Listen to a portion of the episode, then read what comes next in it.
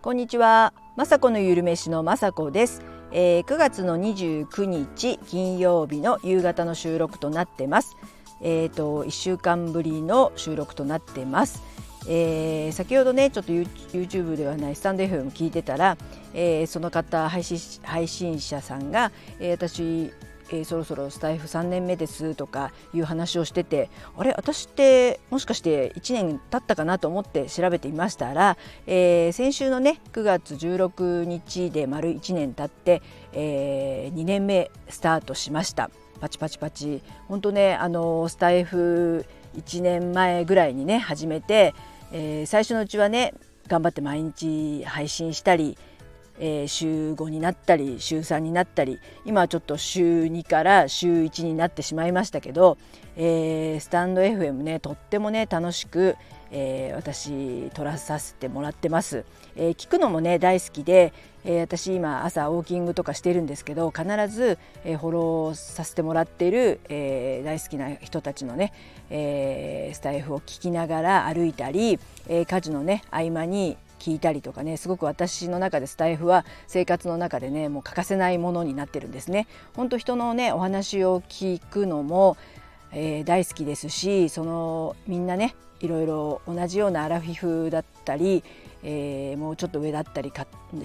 の方もね、えー、聞いてますけど、えー、いわゆるね、まあ、一般の方々ではあるんですけど皆さんそれぞれの、えー、思いやね、えー、いろんな人生があって面白いなっていうのでえー、もちろんね有名な方の、えー、ラジオとか聞くのもね楽しいとは思うんですけどもすごく身近なねスタンド FM、えー、私は大好きですし、えー、私のような普通のねアラフィフのおばちゃんの話もですね聞いてくれる方がいるということでとってもね本当に励みになりますし、えー、たまにコメントとかいただくとあの本当ありがたいというか申し訳ないこんな話をと思いますけども私の方はですねやっぱりこのアウトプットというかね本当大したこと喋ってないんですけどあの私が思ってることとかね、えー、私は今ね YouTube の方をちょっと頑張ってるんですけども YouTube のまあ裏話ですとか、えー、その作ったね内容のまあレシピだったり作った話をねしてるだけなんですけどあのそれをしないと私もね忘れちゃうというかねすごく印象にしゃべることで残りますし反応があるとあこういったレシピみたいだなとかすごく私の中でもね YouTube やる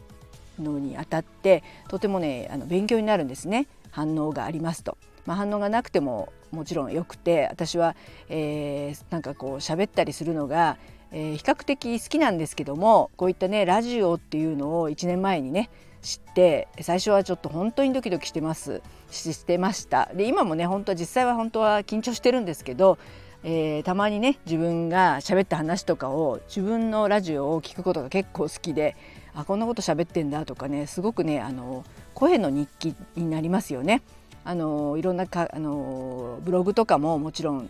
最近たまにやってるんですけどブログももちろんいいんですけど声ってね本当緊張とかも分かりますし、えー、たわいもない馬鹿らしい話をしているのも実際自分ですしまあいろいろね楽しく過ごしてた1年前ですけどもそれを聞くとねまたあこういった気持ちで始めたんだなとかが分かるのでこうやってね簡単に聞けるのがすごくねスタンド FM いいと思って私にとってはね、えー、大事な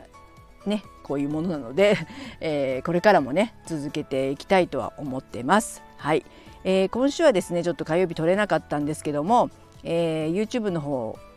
あの火曜日とそして今日金曜日17時5時過ぎになったら上がりますのでそちらの方も見てほしいんですけども、えー、今回はですね、えー、火曜日にごぼうしりしりっていうのをあげました。えー、ごぼうしりしりっていうかねあのごぼうといえば私きんぴらごぼうとか大好きで、えー、よくもう本当によくね切ってえー、いろんな切り方があると思うんですけどささがきにしたりあの細切りにしたりしたあのしてますけども、えー、なかなかねあの55歳過ぎてもういろんなね家事だとかいろんな手作業をやってますと本当ねゆでゆ ゆでじゃない指がねほんと痛かったり腕が痛かったりなんかごぼうを買うんですけど食べたいとは思うんですけど健康のためにね。でもなかなかね切って、えー、ごぼうをきんぴらにするっていうことがねもうなんか嫌になっちゃう自分がいてでも自分を追い込むように買ってたりするんですけども、えー、ある時ですね YouTube 見て、えー有名な栄養士さんのね関口先生っていう方がいらしてその方が、えー、ごぼうをですねしりしり器で、え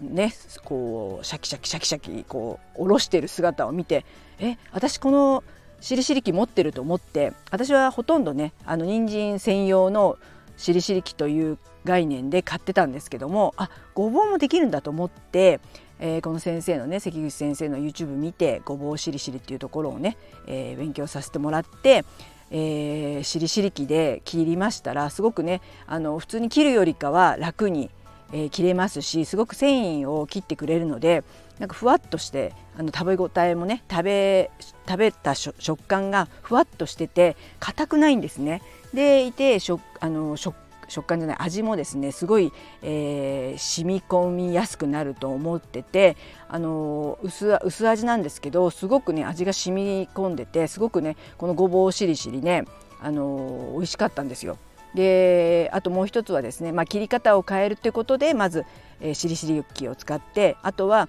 えー、水にねさらさないってことをねこの動画を見て学べたので私もこれからですね今55歳なんですけどこれからあとね30年ぐらいはもしかしたらごぼうを切ったりすると思うんですけどももうごぼうはねさらさないと決めましたというね YouTube を配信しました。えーあのごぼうはねあのちょっと黒っぽいので、えー、汚れかなっていうか、まあ、もちろん汚れはね洗って洗ってであのごぼう特有のね水にさらした時の黒いお水はですねあの汚れではなくてですね、えー、食物繊維だったり抗酸化物質でもあるので、えー、それをですねあんまり私なんか忙しい時はもう半日ぐらいもしかしたらつけてた時もあってああよくつけたっていうのでごぼうきんぴら作ってる時があったんですね。もうそんなそういうねごぼうはですねなんならもう栄養が全然取れてなかったんだなっていうことが分かりちょっと反省してましてこれからはですねその黒い黒いっていうかね抗酸化物質やね、水溶性の食物繊維をね丸ごと取るにはですねまあ気になる方はですねちょっと洗うぐらいでもうほとんどさらさなくてそれをそのままですね今回は、えー、まあ軽いあ軽いというか酢水みたいなのでちょっと煮てあまりねあの煮すぎちゃうとあの食感も悪くなるのであのいい食感を残しつつそして、えー、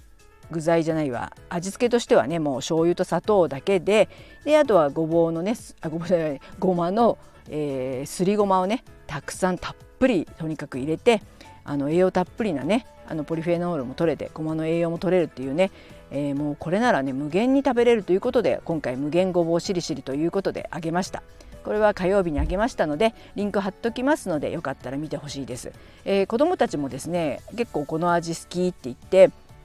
えー、ちょっと優しい甘さ甘辛な醤油と砂糖だけなんですけどやっぱり味がよく染みてるのかとってもなんかあと硬くないごぼうはやっぱり美味しいですけどね、まあ、あの硬さが私は若い時は好きだったんですけどどうしてもねあの年取ってくるとなんかもう歯が痛くなったりとか、まあ、切るのも大変ですのでこのね、えー、切り方とそしてさらさなくてねこの、えー、ふわっとした柔らかい食感と味がよく染みてるごぼうしりしり、えー、とってもね美味しかったので、えー、よかったら作ってほしいと思ってる思ってます。はい、えー、あとはですね、えー、今日金曜日なのでこれからあげるんですけども、えー、サバ味噌煮缶の豆腐グラタンっていうまあ私サバ缶が大好きでサバ缶をよく買うのでサバ缶のレシピを探してたら出てきました。でも今回はですね私水煮缶をよく使うんですけどもあえて、えー、味噌煮缶だったりあと醤油缶っていう味がついてるサバ缶レシサバ缶を使った方が